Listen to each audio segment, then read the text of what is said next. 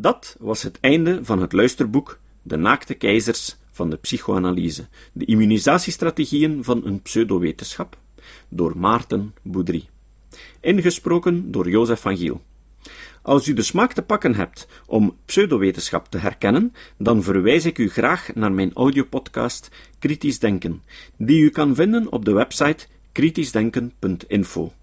Daar kan u zich gratis abonneren, zodat u automatisch van elke nieuwe aflevering via uw smartphone of computer op de hoogte wordt gebracht.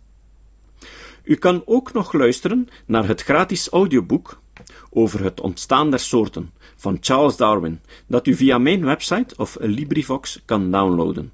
Of u kan kiezen voor de speciale versie van dit boek met titel Lopen met Darwin, waarmee u kan trainen van 0 naar 5 kilometer lopen. Na 27 weken hebt u dan via een uitgebalanceerd programma niet alleen uw conditie zo verbeterd dat u zonder problemen 5 kilometer aan een stuk kan lopen, maar tegelijk hebt u het volledige meesterwerk van Charles Darwin, dat de basis van de evolutietheorie vormt, beluisterd. En hebt u er nog niet genoeg van, dan kan u op Luisterrijk het luisterboek Anders lijden van Patrick Vermeeren downloaden.